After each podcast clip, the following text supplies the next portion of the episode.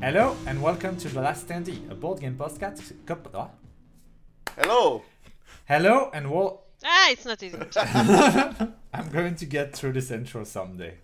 Hello and welcome to The Last Standee, a board game podcast coming to you from several thrilling countries across Europe.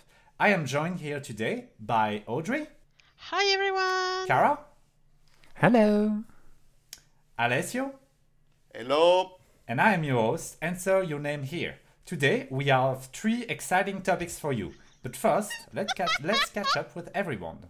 Um, Audrey, how have you been doing recently?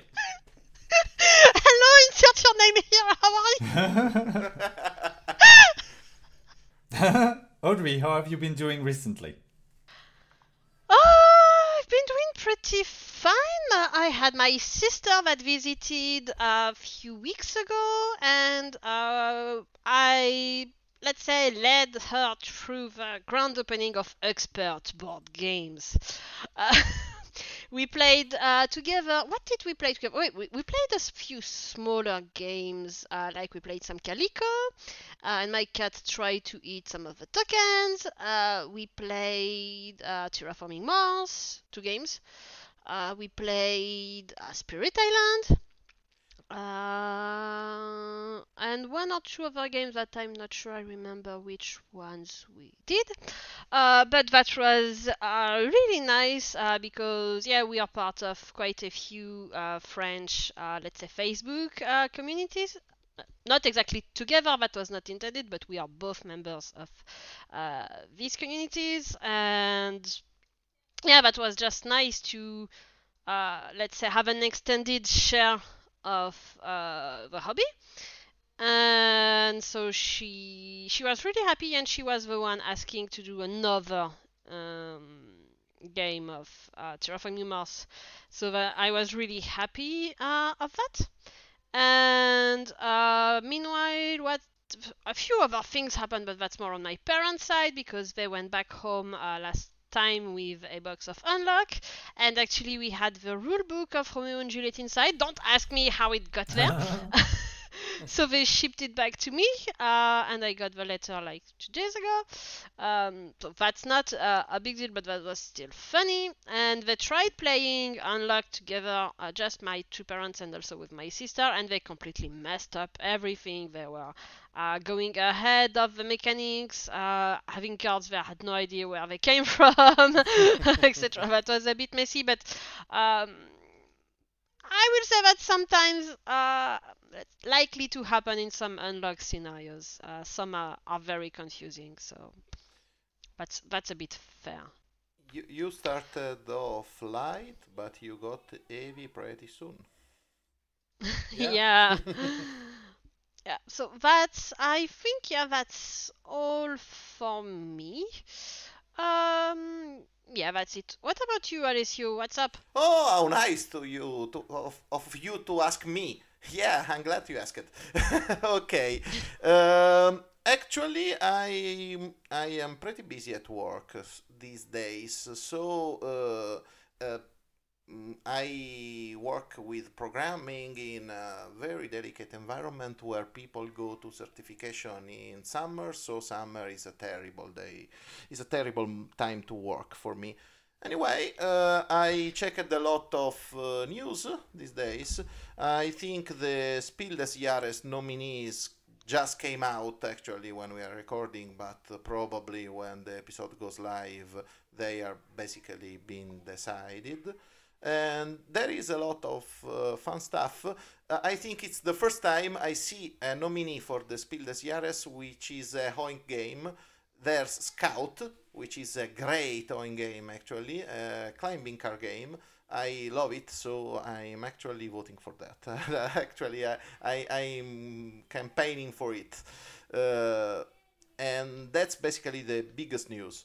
I think that uh, we could say that when the episode goes live, the Arcs campaign uh, will be over. Arcs is the next game from Leder Games, designed by Cole Wehrle, and uh, this one got a few bumps on the road. So this is uh, other news uh, you could check. We will probably talk about this or about fun uh, fan mind communities and stuff uh, in an upcoming episode, so I'll just leave it like that. I got Crescent Moon, which is a great game, and uh, it's a four to five players game, so a narrow player count. But it's great. It it reminds me a lot of Chaos in the Old World, so that's a big big plus for this game. And finally, I also got Cryptid because, uh, but well, actually, it happened that uh, I like I happen to like Cryptid, but I never got it. So since uh, there's now Cryptid Urban Legends, which I don't like a lot, unfortunately. Uh, a lot of stores got uh, a promotion for Cryptid, and I used it to snatch it. I can see that uh, actually it's on discount basically worldwide these days, so probably uh, that's a recommendation if you happen to get it on discount. Cryptid, the base Cryptid, is a great deduction game. And I think that's all from me. Pretty boring. So, what have you been up to, Cara? Um, well, I I'm not sure. So I played um, a, a lot of X X Wing actually, and um, kind of How's going with the X-wing community? yeah, um, which was fun. And uh, like on uh, two days ago, I actually won a game, so that's nice. Ooh. Congratulations. That's an you. important step. Yeah. Um, yeah. Um, apart from that, I played several games, um, which I can't really remember right now. I know Tengarden was one of them, um, a game we will likely talk about sometime in this podcast. Um, and well, yeah. at least I, I, I think I, I'd like to talk about it at some time. and Yeah. Uh, remember that I would be very happy to hear you no- talk. nothing could beat uh, could beat your Stormweavers review anyway. Oh right, I have to I have to to to replay Stormweavers and and give a, a second um, chance opinion. Um, yeah, and I plan on learning on Mars like tomorrow. Um, I I skimmed the rule book, and oh my god, this this might take a while. yeah. Ah. Good luck with that. Is is this your first uh, Yes. Lacerda game? So I will be very, very, very interested in what uh, comes out of uh, that game because uh, this is the only Lacerda games that uh, the theme uh, talks to me, and people were like, "Yeah, pick the Gallerist," and yeah, but I, I no, and uh, on Mars just keeps uh, talking to me, and I'm like, "Yeah." So I will be very interested, uh, interested to hear. about Yeah, it. it's. Uh, I mean, I, I, I, I, I'm not worried that I won't be able to learn the rules, but I'm worried whether I will ever convince people to give it a try with me because it feels like a lot of rules explanation before we can start and a lot of questions during play. But um, That's uh, that's part of the game with Lacerda games. Yes. Get Vinhos if you want uh, easy easy uh, air quotes uh, Lacerda game. I, spec- I actually. Yeah, but I don't like wine either. I actually No, you- specifically got on Mars because of all the Lacerda games, it has the highest complexity rating on Board Game Geek. Um, and I have this little masochistic um, strain in me. But um, yeah, so looking forward to that. Yeah, yeah, me too. Yeah. I, I reserve my judgment for when uh, a, a bit more people played. Mm. Yeah. So anyway, um, who are we missing? Alexis. Yes, we are we are missing enter your name here. Um, uh, I've been very busy with work uh, recently, and unfortunately unable to to attend the podcast for the last uh, three or four episodes. Uh, but I'm glad to be back. Um, recently, I've been well. Recently, with within this week, I've been playing a lot of Mysterium with um, I'm in vacation at the moment, and I've seen uh, um, some. Uh, we we were seeing some friends, and uh, Mysterium is just such a, a, nice and easy game to to pull out and uh, and play for a while. Uh, so it's always fun to to try it a little bit. Um, I played also a lot of the uh, phone application of. Um, sorry. Uh, you were in Impurities, Alessio. Uh, is that on everybody's Okay. end? Is I it just know, Alessio uh, that's hear- that is hearing weird stuff from my end? No, it's it's a problem. It looks like uh, some parasites or Ah, fuck. Uh, dust mites. I mean, I don't know. It's fine because my recording is uh is going like on this end, and it doesn't seem to be anything weird going on. So I'll just I'll just chuck it as um. Yeah, whatever. that, that's I'll fix- okay. I can fix it in prod, uh, in post. That's fine. It's not bad, Okay. but it's annoying. I unfortunately I won't fix it for your hands, but I'll fixing I'll fix it for um, listeners. uh, Everyone's so- end. Yeah. Exactly. okay, get back to it. Um, yes, I've played a bit of the Wavelength uh, phone app, uh, which is basically just a phone version of the Wavelength game that I've uh, raved about last year. Uh, and I am happy to report that the phone app works extremely well. Uh, there's a free version that has just, um, I think, a dozen or so questions to allow you to, to try out if the game works well. And then you can, I think you can pay, uh, I think it's five euros to get the whole packs of the game. Uh, and you can easily, it's basically functions like a Jackbox party pack where you can join a room that you host on your phone, and so you can play with it even the same room, either in the same room or through uh, Discord or something. It works really well. Uh, I've had a lot of fun with it, and I would recommend everybody to check it as a good uh, board game app. Um, Yeah, you you know that could be really interesting because uh, uh, a part of the appeal of wavelength is actually be on the same wavelength with other people. So playing it online could be really fun. I guess interesting. Yeah. Yeah. Um, and uh, finally, uh, a couple of weeks ago, I had a really good game of uh, Ultraviolet Grassland, a tabletop game that we talked about in one of our earlier episodes. Uh, maybe if I'm smart enough during the editing, I might add which episode it was. Otherwise, you're welcome to just um, scour our arch, uh, archive. But um, yeah, it was um, it was a very fun first game with three completely uh, strange and different characters, um, and I'm looking forward to play more of it. Uh, I'm should be I should play that uh, just uh, this week actually. So uh, crossing fingers that everything will go great, and I might uh, report on that next time. Um, Ultraviolet wastelands. Sorry. Did you say ultraviolet wastelands? Gracelands, uh, like a Yeah, grasslands. great. like oh, oh, okay, okay, okay. Anyway, I'm getting old because I don't remember that episode. That could be an episode where I wasn't in, so could That- be. That is possible. That's um, a tabletop game, a very interesting one, uh, inspired by psychedelic metal, and um, it has some uh, very Moebius, uh, Dune y um, Ooh, cool. themes and aesthetics. It looks really fun. Uh, rule wise, it's pretty.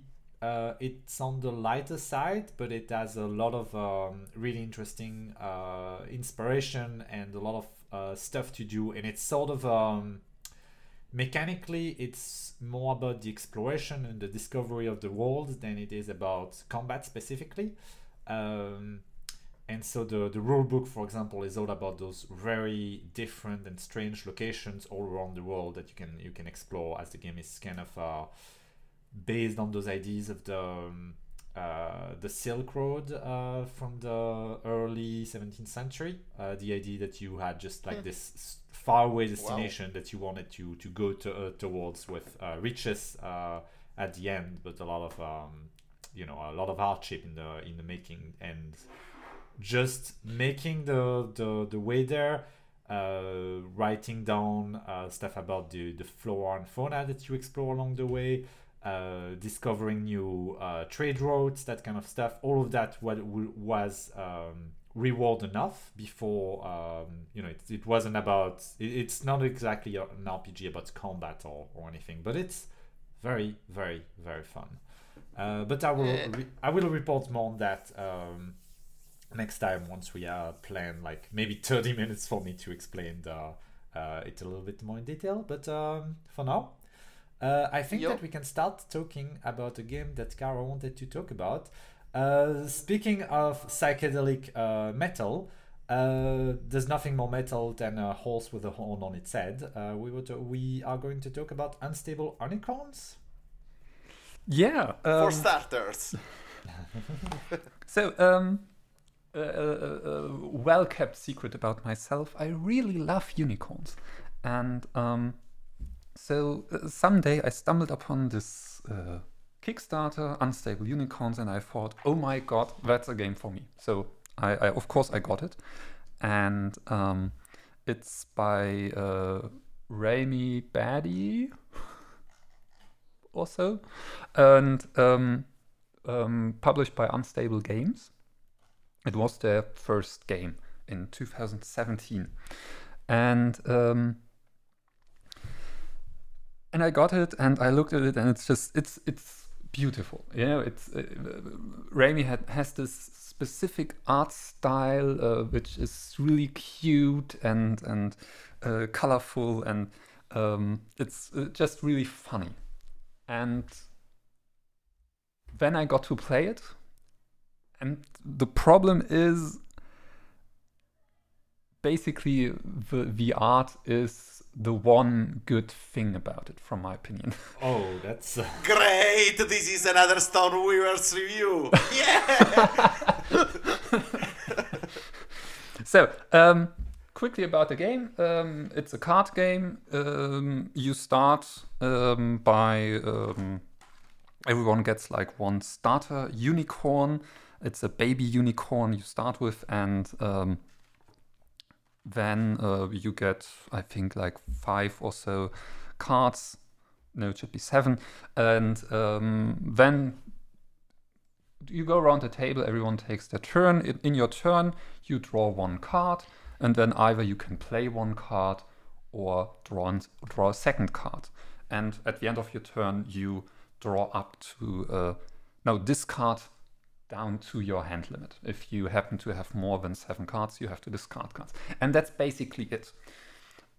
There is a lot more that happens because, of course, all the cards have different abilities and effects that happen at certain times during your turn. And um, so these get handled in between. And um, you play until one player has uh, seven unicorns played in their stable, or six unicorns if you play with seven, uh, with six to eight players. So it's a two to eight player game. And um, so yeah, it's really easy to learn. And um, apart from what I just told you, everything that's important stands on your cards. Um, maybe one small thing there are instant cards, they have like a red exclamation mark on them. Those can be played at any time. The most prominent one card. is the Neigh card, and um, which basically lets you say, "Oh, uh, that card you just played, nay, you have to take it back."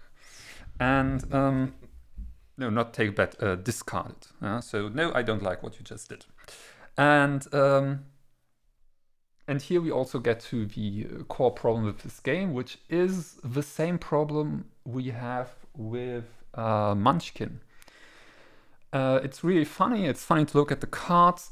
Uh, it's funny to read like the sometimes the little texts that are on them, and um, but you play, and at some point you realize someone is pulling ahead, and they have a really hard time to actually win because as soon as everyone notices they are pulling ahead, of course they get hindered.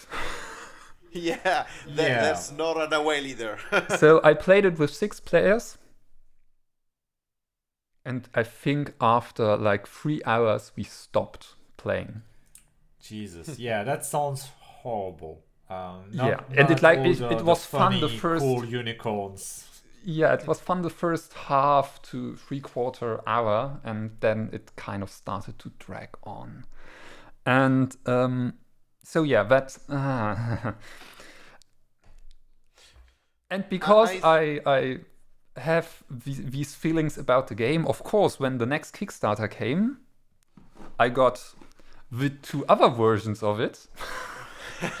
uh, Unstable Unicorns Control and Unstable Unicorns Chaos because I thought I really want to love this game and of course surely they will learn from their mistakes so I get these these different versions that are compatible to each other and then everything will be great only to realize no it's just more of the same it's basically I have the game three times now with slightly different cards and Instead of um, having one game evolving under three it- iteration, you just got three times a bad game. yes yes But Uh, uh, is the art fun? the art is great and th- th- Then, this is then at least you got like a display piece. yeah and um and now comes the really weird part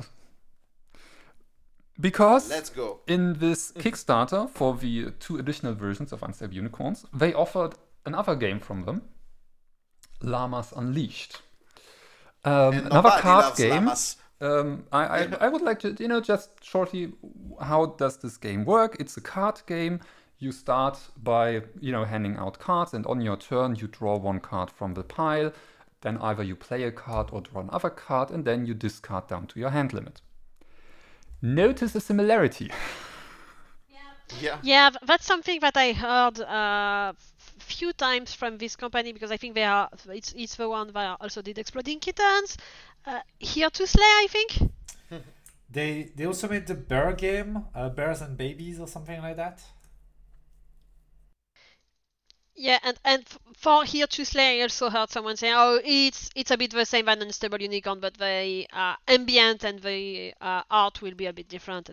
So that's not a surprise on my Yeah, side. but Llamas Unleashed is There's a bet. basically the exact same game as Unstable Unicorns. And um, at some point, I had friends over and uh, they were like, oh yeah, let's play something. And ooh, what's that? Unstable Unicorns? That sounds funny. And I was like, ah, you know, if you if you want to play this game, let's play Llamas Unleashed. I haven't played it yet. Um, you know, just, you know, something different. And we had Yeah, so at least much you might fun. try a new game, uh, even if it's not as good as. we Is it a palette it was- swap? It was surprisingly good. Is that where the story is going? Yeah it's it it was really fun. Llamas unleashed was a lot of fun for us and i tr- really tried to figure out why because it is the same game.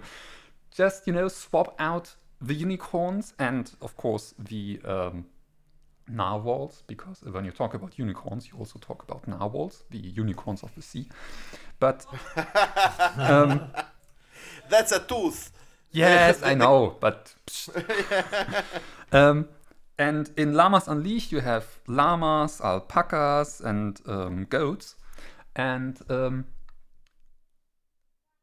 but it's a lot more fun. Simply, and I think I, I found the reason why I found it a lot more fun because of the card names.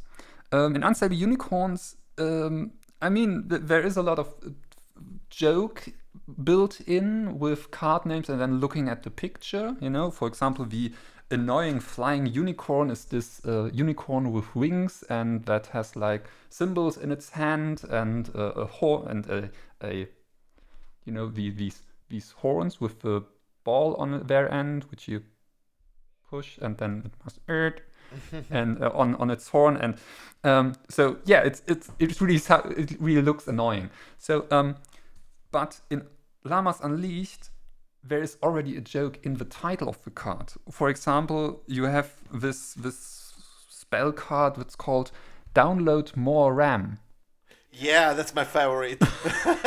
which lets you get another ram card um, yeah. Or um, in Unstable Unicorns, you have these Neigh cards. You have a lot of Neigh cards, which, of course, all Neigh cards do the same thing. In Llamas Unleashed, you have a lot of cards which do exactly that, but they all have different artwork and different names. One of them, for example, is Alpaca Your Bags. You know, and That there's a goat meal raising cookie.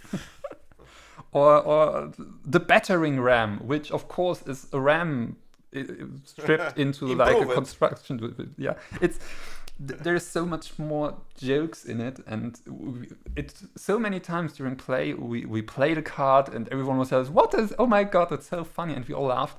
So um, yeah, that's um, so.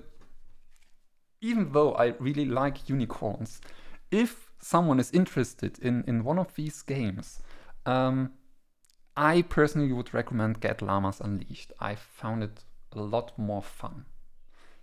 Yeah, if you want uh, an analytical uh, uh, insight about that, uh, there's also the fact that on uh, Llamas Unleashed, actually cards work only on a, on a goat type, like uh, on la- uh, they work only on llamas or work only on goats or only on rams, and because of that, the game tends to be less of a slog. Yeah, it has more depth to it, yeah. and also it's not like um, this alpaca your bag. It only works on alpacas, so you can't cancel everything with it, um, reducing the chance that someone is short shortly before winning but can't do this last step. Yeah, now, now I will say something outrageous. So bear with me. I, I will say this only because there's no fan today. So uh, I, I am an uh, I'm an old player of Magic the Gathering, meaning that I played actually in uh, 1993, 4, 5 up until uh, 98. So a lot of time ago. And uh, back then, the most horrible thing you could do to a magic game was bring blue. Because if you played blue, you had only counterspell, mana drain, uh, every kind of counterspell to play, which is like an eighth card on this game. Actually, uh, to fix this meta, they had a good idea because making car- making eighth cards work only on a subset of the cards could really make the game enjoyable at the end. So that's probably a good call. Uh, this is regardless of the fact that you might like uh, party card games, you might like Munchkin, uh, you might like Runaway Leaders. Uh, actually, the idea of making the uh, the, the counterspell equivalent only work on some condition, it's a winning idea. Yeah, definitely. and um, I also want to talk shortly about the the company um, in general because um, it, you mentioned it earlier um, with um, Here to Slay. It's it's it really feels like they have this one idea, Unstable Unicorns, and all their other games kind of build on this and put in some variation because I it's like I, I really want to love their games because I really enjoy the artwork. Um, but I have after Llamas Unleashed, I didn't get any other game uh, because when Here to Slay came on Kickstarter, I was like, oh my god, it's so amazing, and I backed it at first, but then I backed out once I looked into it and noticed, okay, how do you win by collecting like seven cards in front of you? I know there is this, there is a different win strategy as well. So there is an uh, another option how you can win, and um, but it's like I really felt like it, it's not really a completely different game, is it? And um, but I think they kind of with the recent games, um, the the two most recent games are Happy Little Dinosaurs and uh, Casting Shadows. Um, I actually have a T-shirt with the cover art of Happy, Happy Little Dinosaurs, and um, they really seem different. I didn't get them simply because I don't like their business practices. Um, they use Kickstarter for most of their games, and I have never encountered another Kickstarter that um, like like is fueled so much by FOMO. And when you look at their Kickstarter pages, it's really one Kickstarter exclusive after another. And um, you have like the, the small card games in the end which when you go all in cost like two hundred dollars, and it's uh, yeah, it's I that was actually the reason why I in the end backed out of Here to Slay and didn't want to give it a try because I felt like I don't want to support this. So, I mean, it's something everyone has a different view on that, but um, for me, if I will ever give one of their games an, a try, I will buy it in retail. Um, No, th- that's understandable. Uh, also, because uh, by what uh, you are telling, uh, they look like the games look a lot like palette swaps of the original idea. Yeah. Yeah. I mean, as I said, the last two they really seem different. Um, so uh, yeah, and I think actually I have friends who uh, own Happy Little Dinosaurs, so maybe I will get to try it someday. So, uh, will are these going to retail? I, I think that uh, Unstable Unicorns was on retail in the end. Uh, I do believe.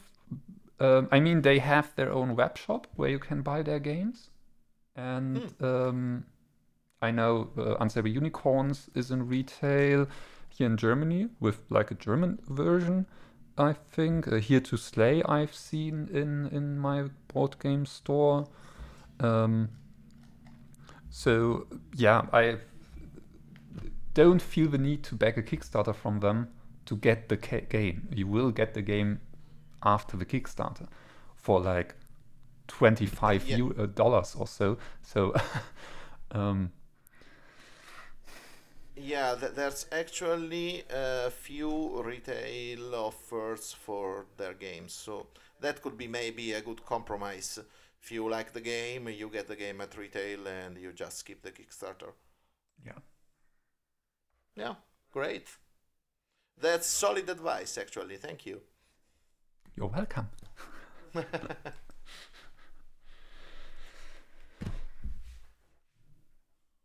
yeah, I'm done with Unstable Unicorns.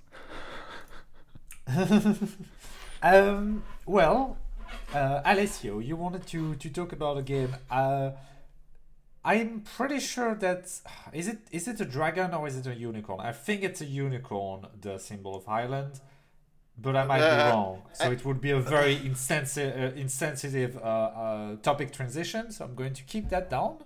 Uh, either dragon or unicorn, you wanted to talk about the High King of Ireland.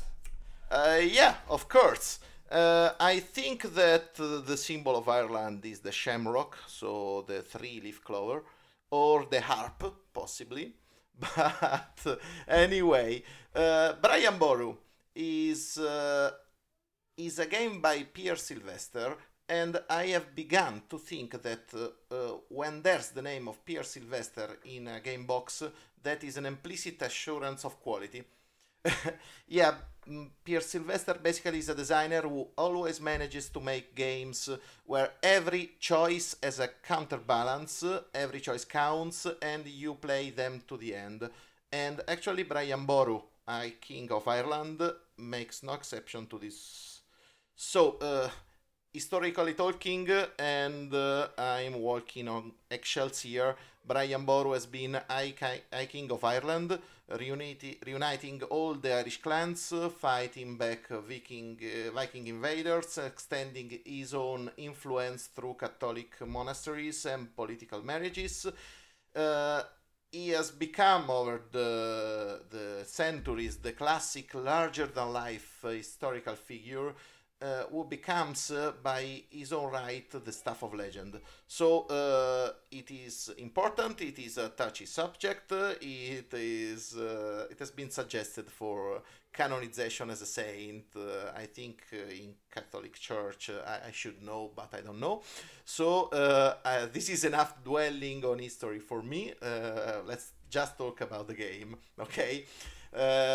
Brian Boru, the board game, sets three to five players to emulate the deeds of Brian Boru, but by trying to extend their influence and control on uh, a map of Ireland, uh, which is uh, conveniently divided in eight regions, and each of these regions is divided in multiple cities, and each city has a color which is uh, one of the three game's suits, which is red, yellow, and blue.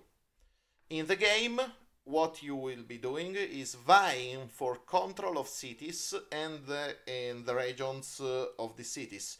You will gain renown by fighting back Vikings. You will occasionally leverage the Viking invasions to strike or damage other players' positions. You will arrange deals with the church and gain monasteries, which will give you extended control on the cities and the regions they are in. You will arrange marriages, which will in turn provide you tactical advantages. Up to arranging a marriage with the Viking princess herself, which will turn Vikings from enemies to allies, to allies for you only. And this is basically the theme of the game. You will do all of this with a simple map where you will place discs to represent your influence, and by using a customized deck of cards to play turns of a trick taking game. Now, uh, this is important because this is an area control game with trick taking as its main mechanism. This makes it very simple and fast, but extremely deep. You will play this game uh, 60 to 90 minutes, and uh, this is actually incredibly accurate.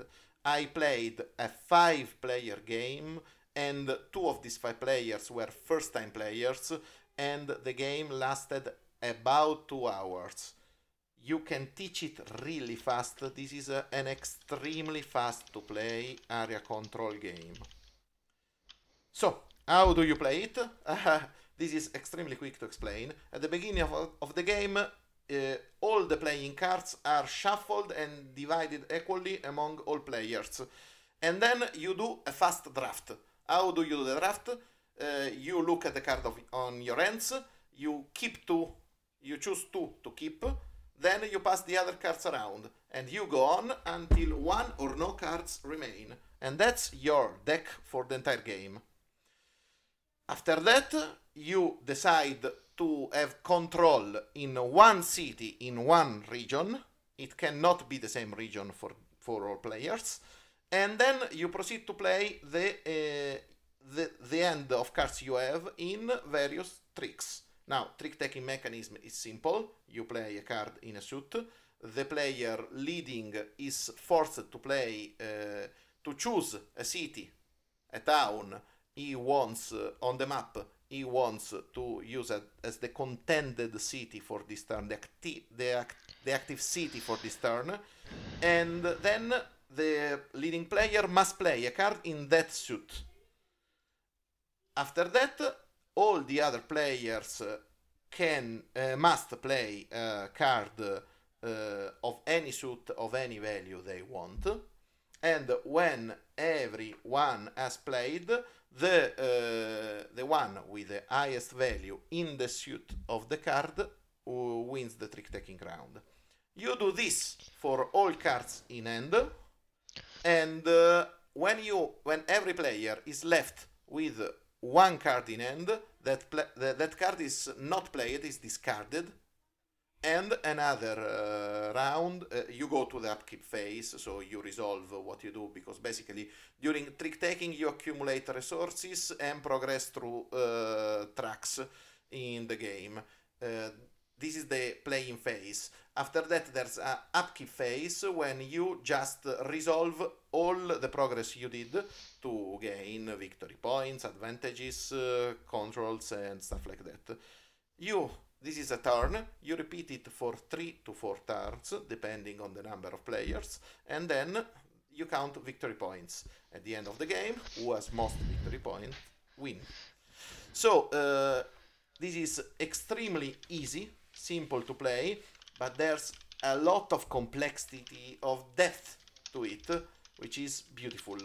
Uh, basically, uh, the play, like I said, when you do trick taking, the player with the highest value wins the trick.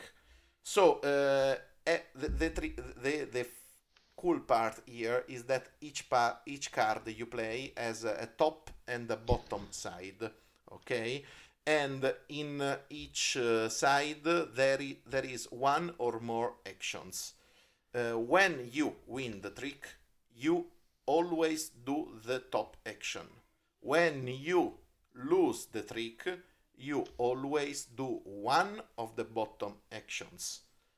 Uh, what happens is that if you want to seize control of that city, you have to win the trick because there's never uh, take control of the city as an action available in the bottom part of the card. The top part of the card has always a, co- a way of controlling the city plus an added uh, bonus. This bonus is uh, th- the more powerful as the card you played has least value, which is tricky, but I repeat, the bonus you get is, if you win, is the least powerful when the card is highest. So, what does it mean in playing card uh, terms? Basically, that if you manage to uh, win a trick with a low card, you actually accomplished a big feat, and uh, for that you are rewarded. If you won with a high card, you actually have an expensive action which is basically weak. Is uh, it happens basically the same with uh, bottom cards. The bottom cards are us- usually more utility, so you will often want to uh, lose a trick because you want to play an utility action. You have more choice because you have two or three options uh, to pursue in the bottom section of the card. You will never get direct control of uh, the of a city by the bottom action. Although if you are uh, have high influence with within the church, you have uh, some expensive action which allows you to take control of a city with a bottom section.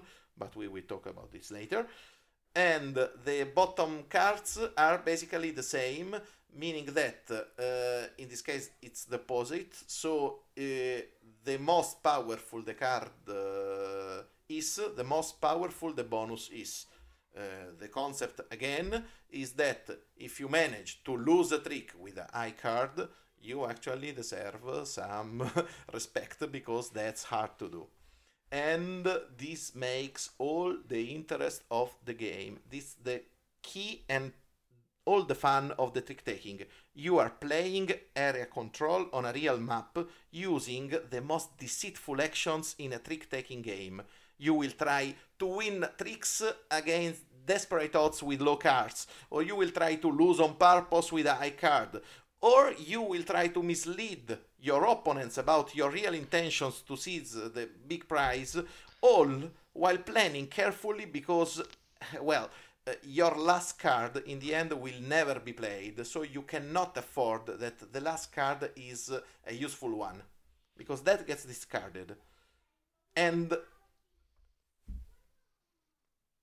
y- yeah, yeah, that, that- that's actually very cool because uh, if you think about it, uh, the trick taking mechanism is very easy to read, and you usually end up uh, uh, playing mechanically because in all trick taking games there's a, a move which is always better than other.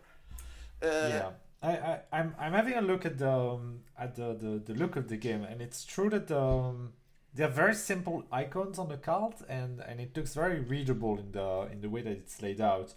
Um, but I, I had a, actually a quick question about the, the game. Is uh, the art Yeah. seems kind of um, uh, to put it into uh, into nice words, uh, poor. Uh, is it is it uh, distracting uh, at all for the for the game that the, the game doesn't look very appealing uh, in uh, at least at the, at the first look uh, of it? Is that something that you've noticed?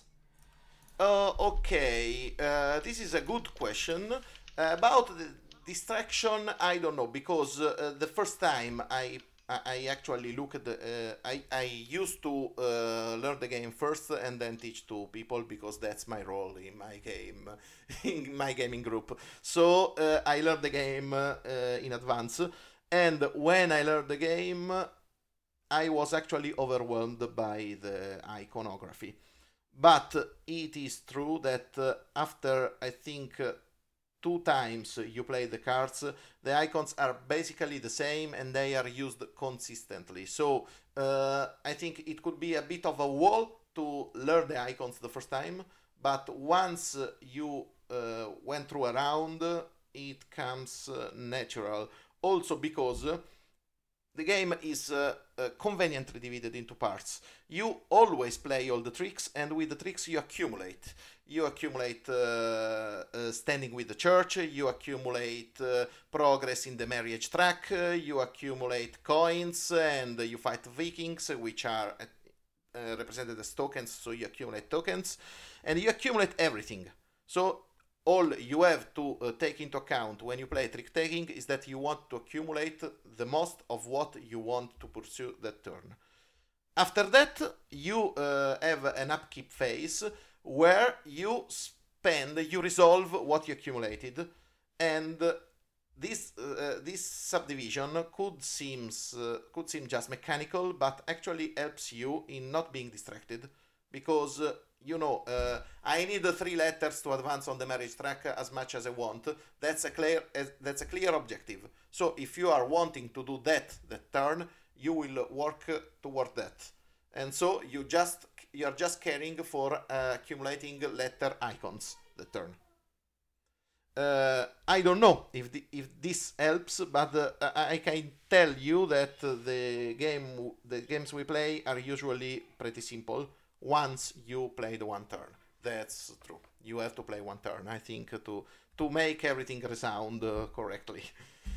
Uh, and this is why uh, why this happens. This is because uh, you have an upkeep phase. In the upkeep phase, you do a few tasks which are always the same. You check who is the one who lobbied the most to get a political marriage that round, and that one gets the marriage, which is a bonus basically, and it's resolved immediately. Then you like in obsession. Yeah, like in obsession, you get. Uh, of course, uh, it works kind of like in obsession because uh, that mechanism works with this game, and actually accumulating and then resolving is uh, a bit more interesting on the strategical part because it allows you to focus okay? So you can have a long term plan. And i like this aspect of course. Yeah the seems, player. Yeah it, it, it seems to be a very uh, a very fun game uh, did you mention how many how many players it was at, uh, at once i think it's up to four right it's three it's three to five players right three to five player all right that, yeah that seems to be a pretty good game for a long evening with the uh, with the family um, yeah, yeah. Actually, yeah. it is uh, it, uh, it is kind of uh, area control for a family. I would call uh, like that. It's not exactly family game because you have to think a bit about it. But uh, uh, there are popular family games with trick taking. So if your family plays the crew, you can definitely play Brian Boru successfully. That's pretty great. do you uh, how long does a, a game take uh, usually? Um, I I, I, yet, I, have not to, been able to, to touch that game specifically, so I'm uh, I have to. I, I think I think that you can say you can play at any player count with uh, a bit less than two hours. All right. Okay. Yeah, that seems to be a, a good a good amount of time for um, a proper um, area control game. Um, and uh, have you tried to to play those with uh well your kids are probably a bit too young for this uh, I'm going to assume but um I it, seems to be quite accessible given the the simplicity of the icons and uh, the strategy while you know uh, having depth is pretty straightforward um. Yeah uh, that's actually that's actually cool because the depth comes from the action of the other players. Because uh, it's rare that you will play a turn doing exactly what you want because you will lose a trick when you want to win. You will lose control of a region because of that because you won't have enough cities. Or sa- or you will do everything you want. But there are vi- vikings in this game. Uh, if you don't get enough vikings token and you end up having the least amount of viking tokens the player with the most Vikings token will decide for you one city you will lose to the Vikings. So uh, there is, uh, li- like I said, P- uh, this is a thing that Peer Sylvester uh, d- does magistrally.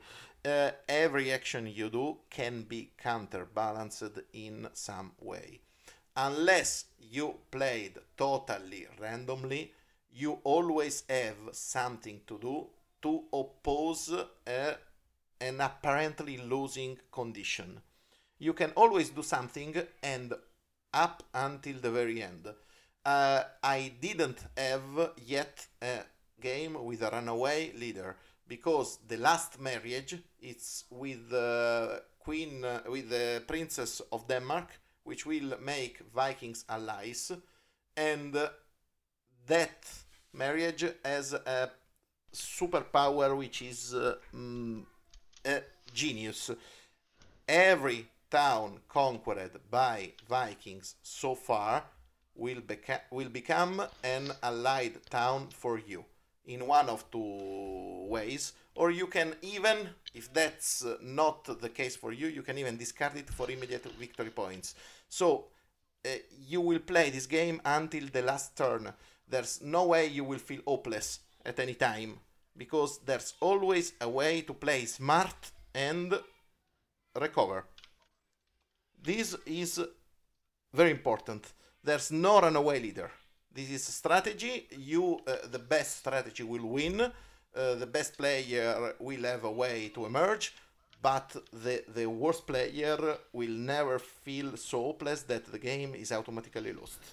And That's this is cool. very smart. Yeah tha- You- that's you- important Yeah, y- your games are usually uh, then quite tense uh, all uh, all the way up to the end, right? Yeah, actually, uh, yeah. I, I, I- don't say I don't I don't know if I can say if all my ga- uh, that all my games were tense because at some point I uh, ensured that the last turn went in a positive way. But it is true that I can uh, when I won I could never be sure of the victory until after the last turn. That's pretty. Because that's addition- pretty fun. It seems Yeah. like a like a pretty good game to to try. Maybe I'll uh, I'll give it a go. Yeah, Um, of course. Is there Uh, anyone else that that had uh, another question for for Alessio? I mean, uh, not really a question, more like an impression. It's, um, I mean, I, when I, I heard of the game and I looked at the box art, first of all, like this, this art style does nothing for me. and Yeah. um, it's, it, it kind of reminds me of this one Total War uh, video game. Um, I forgot how it's called, but um, but also Warhammer. but also uses like a similar art style and um, yeah th- th- that does nothing for me and then when i you know earlier looked at the game itself and like the components it's it's pretty bland isn't it Uh, yeah, actually, uh, I I have a list of downsides here because uh, not everything is pure gold. So uh, artwork is definitely on top of this list because uh, the production value of the entire game is on par with Osprey games, which means usually pretty good.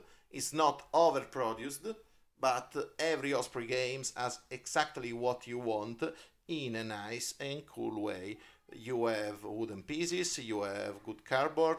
The, the, the card stock for the actual playing cards is not the best, but it is pretty much okay. You can play without sleeving if you want. I don't, for example. and uh, but artwork is actually a hotly debated topic.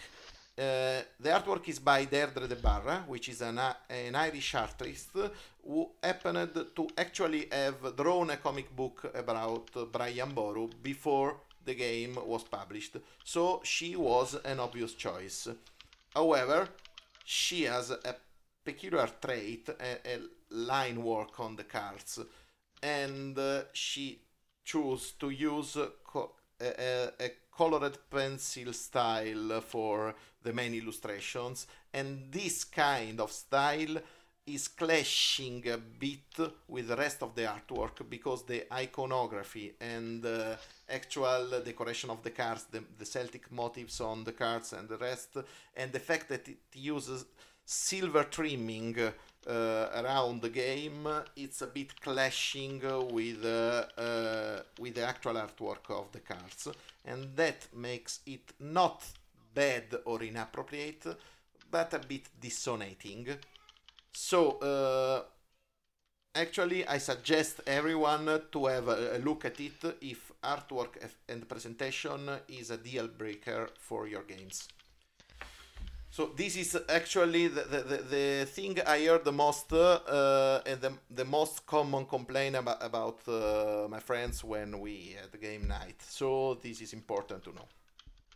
There are, uh, I think, three other points which should be considered, which could be considered downsides, which are first, this is a trick taking exceptionally well done and expanded with a board, which is uh, mind blowing. This is beautiful.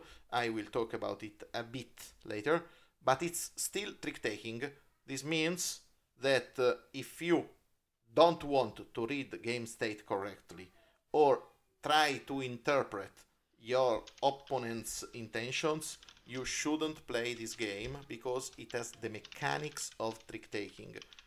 So if trick taking in, it isn't for you, that's not a lot you can do because it's the main mechanic uh, with how resources are assigned, and the resource assignment is important in this game. One. The second thing is the table state can be read easily this is an area control game and it's very interesting but it's not the best area control game because of this. So if you are looking for an area control game there are better options. Ankh Gods of Egypt for example is the best option I can currently recommend on this genre. So if you are going just for no i want the best area control I, I can find this is not the best. This is a very good one. This is a fast one. This is a one a game which uses trick taking uh, on a board which is uh, pretty much unheard of but this is not the best for area majority. If you want a best area majority go elsewhere. Finally this is endemic actually to the game so this is probably more important than the other two is that you can be outdrafted. Uh, since this is very rare, but it happened that uh, uh, if you draft with one and only one specific strategy in mind, and you end up playing with a deck you manage to draft that way, you could be shut down pretty soon because the game needs a bit of adaptation.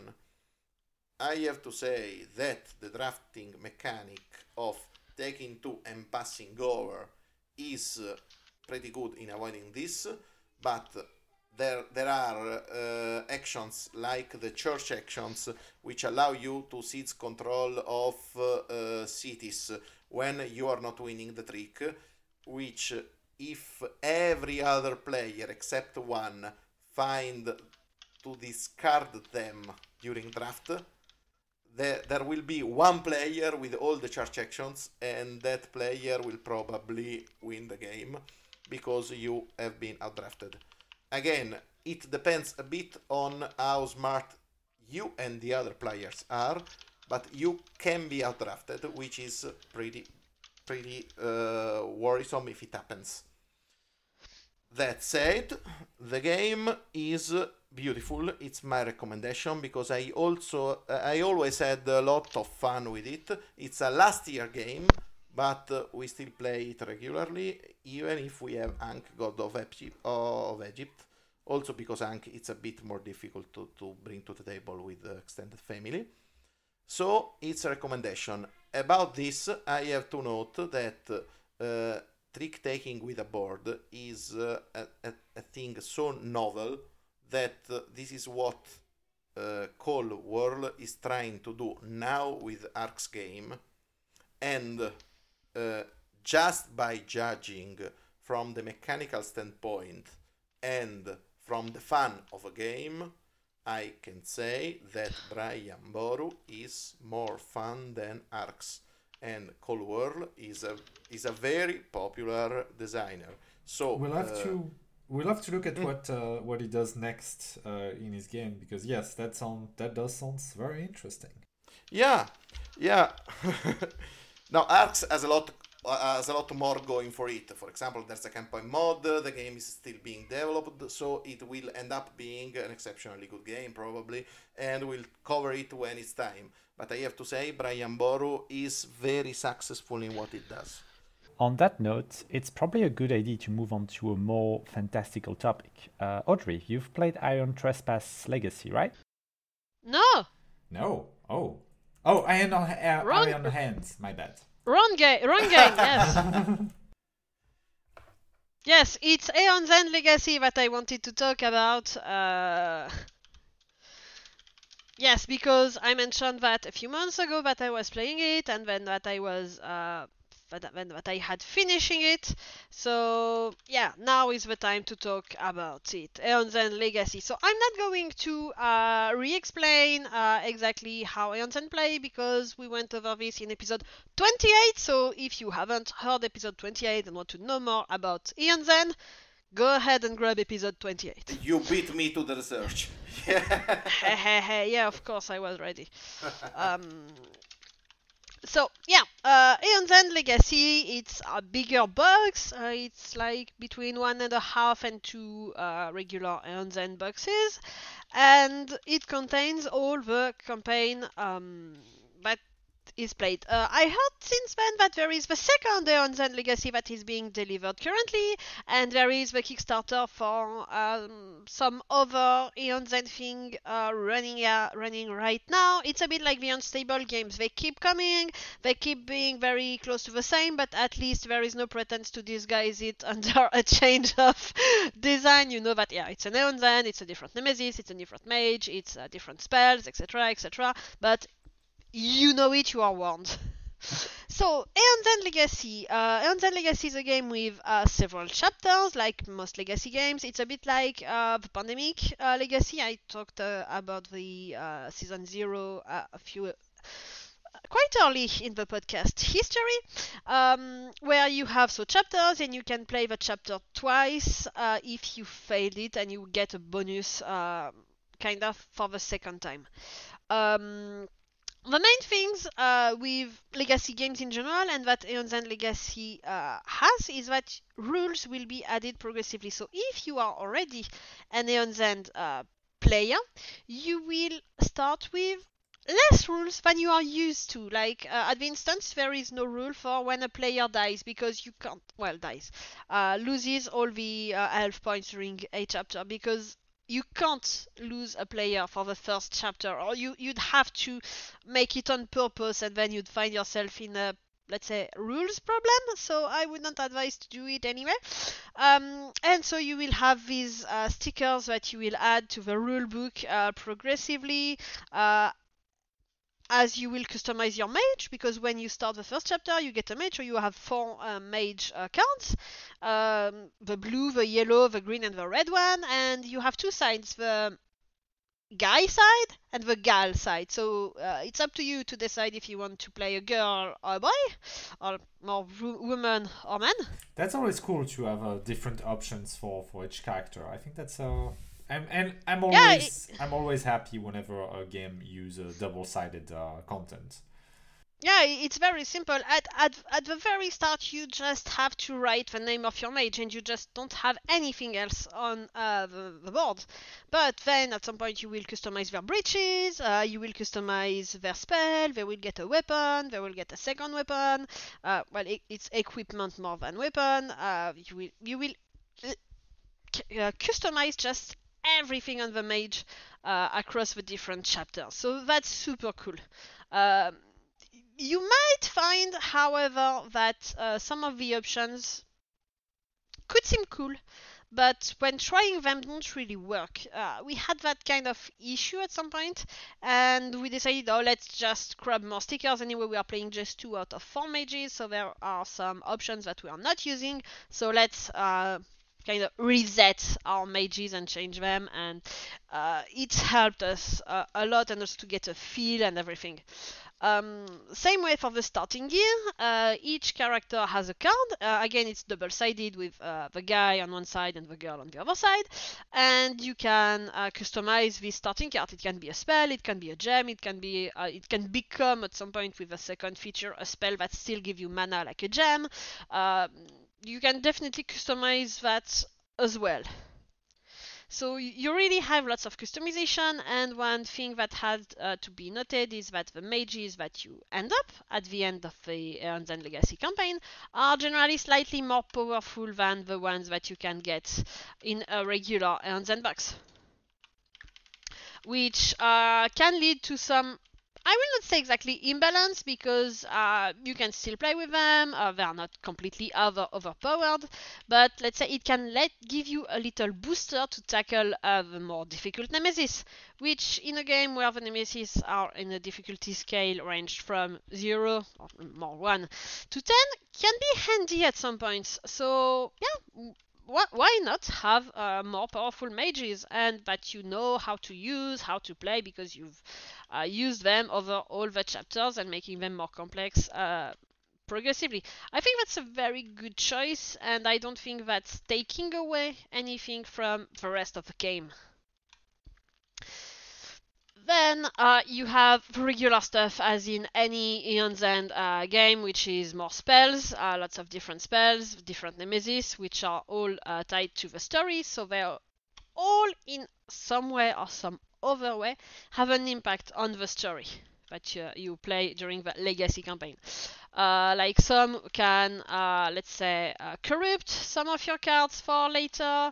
Uh, some are just really, really, really related to the story, so much that they are more of an intro to the game, uh, etc. And they will have, uh, all have something, again, personal, something that makes them unique, like in every single Aeon's End game anyway. As well, there is a story. Um, the story is not in a booklet uh, compared to many legacy games. It's a deck of cards, uh, and when you have finished a chapter, you have to read the card number uh, A25. Uh, and if you have failed the chapter, you will have to also read the following card. And if you haven't failed uh, the chapter, you just skip one card. So there is not really a big, let's say, law impact on failing a chapter. Uh, it's really just, yeah, do you read with this card or not? Does a mage, um, a high mage, uh, give you more pointers, or do they scold you, or do they just, yeah, okay. so the, story is not really the reason to, to play the game. It's really mostly, yeah, leveling up your mage, facing off new nemesis, uh, which in the facing of the Nemesis is still brought by any uh, regular Aeon's End uh, box, so that's that's not the main interest. Uh, in my opinion, yeah, the, the customizing is really the, the biggest interest. As well uh, as in any Aeon's End game, you still get new cards, so new relics, new gems, new spells, and they again all uh, are new, different from each other. Uh, generally, um, they quite a few of them use uh, a certain type of token which is introduced by the legacy game. There's tokens like Radiant token or something like that. Uh, I'm uh, browsing my rulebook to find their names. Uh, Pulsation in French. Um, and these tokens are used by some other cards, like some um, relics will make you gain some, and some spells will say, oh, you can spend uh, some extra uh, pulsation tokens when you play this uh, spell to deal extra damage or to recover a card or whatever. So I think that in each core box of End you can find some kind of mechanic like this one, which is a bit unique to the box, and uh, with half of the spell, relics, and gems card, which make some combo together. But it, it it's good if you play these together, but generally some uh, can be also independent, like one card which makes you uh, gain some tokens, but can also make you spend. So you can't always, uh, let's say, uh, match all the cards together, but you can match um, more than half of the cards together with another version of the game and you won't face any issues. Uh, when you have finished uh, the campaign, you have a small booklet to open which says do not open before the end of the campaign and just basically it tells you how to reuse uh, all the content. Like what you what you do with the mages, uh, how you do with the turn order uh, card deck, uh, how you do with player cards, uh, everything, how you how you do with the nemesis, etc., etc. So you can definitely uh, combine just everything, and I think that's the beauty of the game. You can just really pick uh, anything. You can put everything together in a box and just be done.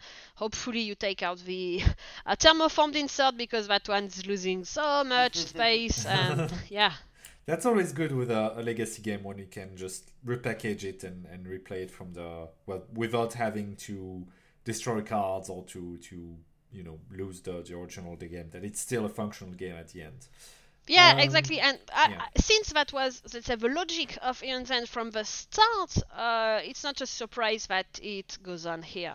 Yeah, definitely. In my opinion. Um, and, and I think that the and the, the base game suits itself pretty well for legacy um, for legacy one uh, because it's already like a fight against different nemesis, which with different uh, different characters that all have. I think that in the base game they are the, they are the backstory from the start, or maybe I misremember. Um, but but it's least- like one page which says, "Oh, Gravehold is the city, blah blah blah, Yeah, Nemesis, it- blah, still- Rift." it's still um it's it still was a small like story con- uh, content that um that feels right to be uh, to be expanded. Uh speaking of uh how did you did you find the, the story like the the actual um storytelling aspect of the legacy of the legacy game?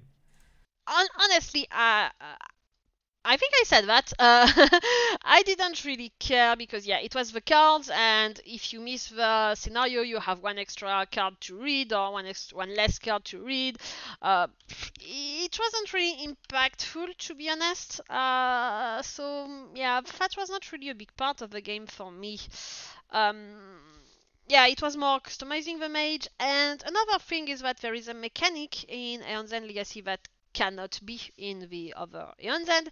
It's that some cards have an evolution mechanic, and that was great. Um, some cards, when you uh, play them, um, you put a sticker on them at some. There is a spot to say uh, with, with the shape of a specific type of sticker, and when you uh, activate the card, you put the sticker on it. Well, when you draw the card, not when you activate it. You put the sticker on it, and once all the sticker spots have been filled, the card becomes uh, the card have, has to evolve, and then you have the packet of evolution cards. You um, pick the one that which is called because it's like uh, when this card evolves, please uh, go and pick uh, evoluted card number uh, 57, let's say. And so you go, you pick that card, and it's an evolved version. Like you get um, uh, like the, the larvae, and then you get the, the insects. They are all thematically tied. They uh, all have the same, let's say, concept, and um, they, they get stronger actually. So uh, there is that little impact which says that if you have trouble fighting a nemesis or if you have trouble at some point in the story because you picked uh, a combo for your mage which doesn't really work or stuff like that, you're going to probably have troubles fighting um, the, the nemesis because the nemesis cards will get harder and harder. So there is that kind of uh, a, a time run kind of a bit. Uh, and I think that's really interesting because you, you know that oh uh, oh I still have this card which is somewhere in the deck and that one got evolved and oh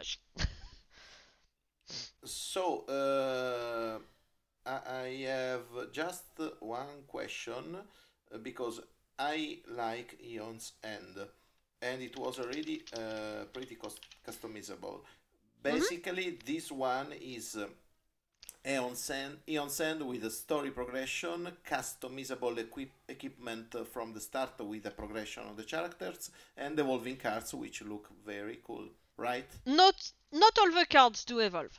Ah, it's no, no, no. probably one card every three or four cards.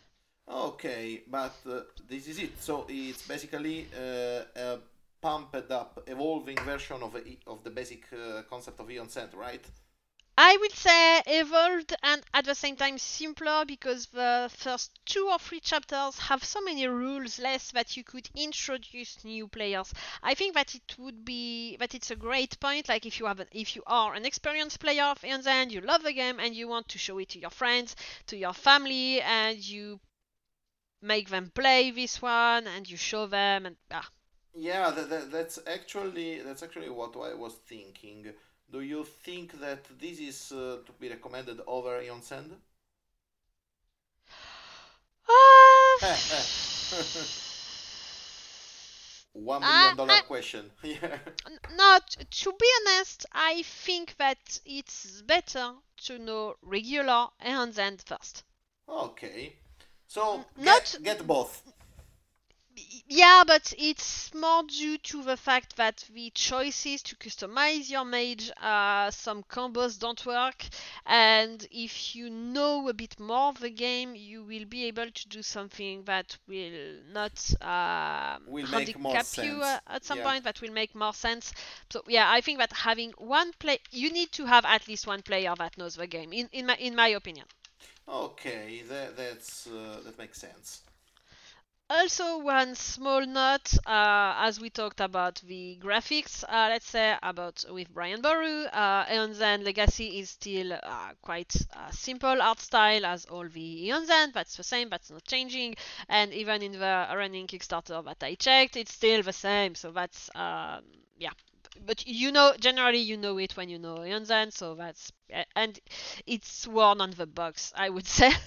um, so that's not a problem. However, what was really a problem and that I encountered uh, we, was quality control uh, with the French version. I don't know uh, if that problem uh, arose, uh, arose uh, in the English versions or not, but I had some stickers, quality control, where the stickers didn't, um, the windows, I couldn't open them properly from the, the I don't know know how it's called, but the, the sticker book, uh, because it's all uh, stuck inside at the beginning and you have to open it. And it, it, was a bit annoying, and there were not all the letters written properly around the stickers. So you opened it and it said uh, open window 8 and in window 8 you have three or four sticker planes and it says oh put uh, sticker u in the u letter of the rulebook and you're like uh, i don't know where it's exactly but with the shape of the sticker and the size and uh, when you know the rules of Aeon's End, when you know the rules of Aeon's End, you know that ah yeah that's where a player death goes so i can put it in here.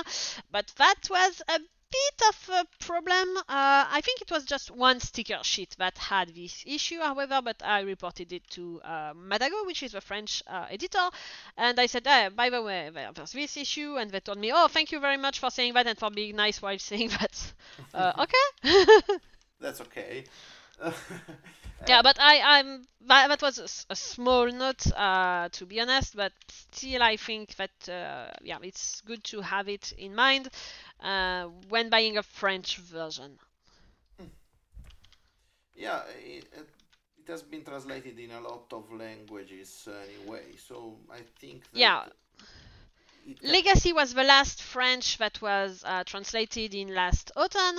Uh, I'm not sure any wave has been translated since then, but I have to uh, look at that. And now that I have a new job, I have a few purchases uh, of Aeon's End Plan and also Spirit Island and expansion, but that's another topic. Uh, but yeah, I-, I, want at some point to complete my uh, Aeon's End expansion, and I will probably look if there is a an insert that fits the Aeon's End Legacy box because that's the bigger Aeon's End box that I have and that would be more convenient to store everything in the big box more than uh, in the small core box.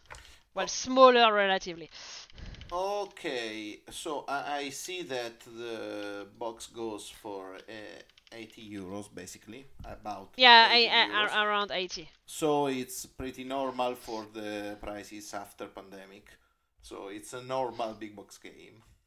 Yeah and and i would say that compared to pandemic season zero which was close to the same price, you get more value out of Aeon's End Legacy due to all the cards, all the mages, all, all the nemesis, except maybe the very first one uh, being replayable. And as well, all these nemesis have, as in the core game, a if you want more difficulty, do these rules. Uh, so yeah, you definitely have more mileage than with a um, uh, I want to say Zombicide, but I have no idea why. Pandemic Legacy.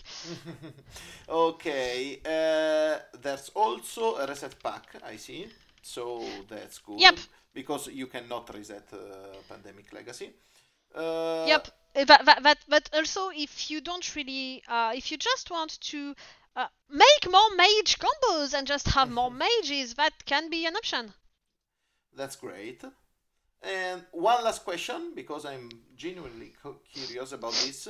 Uh, one thing I love of Pandemic Legacy games, and I loved in Clank Legacy, uh, was that was the fact that uh, in the middle of a combat, something triggered and the rules changed uh, all of a sudden.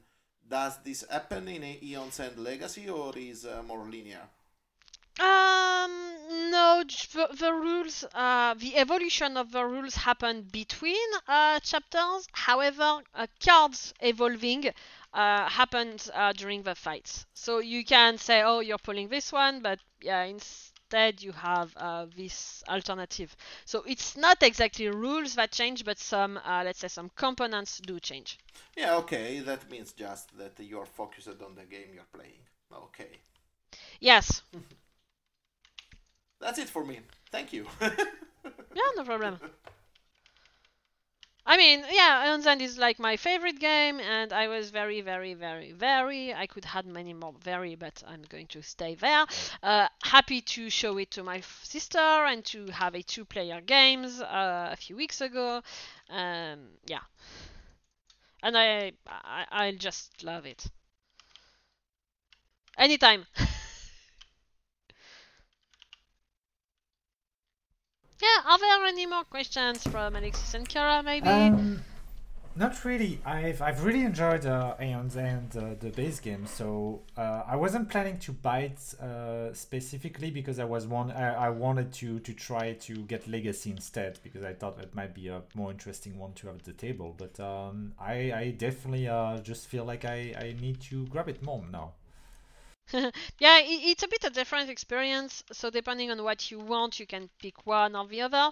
However, I will say that even after the campaign uh, in Legacy, you have more Nemesis uh, than in a regular core box where you have, I think, four maybe. Uh, in the Legacy, it's uh, a bit more. I won't say the exact number because it's spoiler territory. Um, but yeah, you do have a bit more uh, Nemesis in the Legacy box. So if you are considering, let's say, longer playtime, let's say for the price, it's even to pick one or the other. And that means that we have uh, gone over all of the topics today. Uh, thank you for listening to The Last Standee. You can catch us over at uh, patreon.com slash The Last Standee or follow us at The Last Standee on Twitter or subscribe to your preferred podcast app. So it's a farewell from Audrey, Bye bye! Alessio, bye bye. Cara, Auf Wiederhören. myself.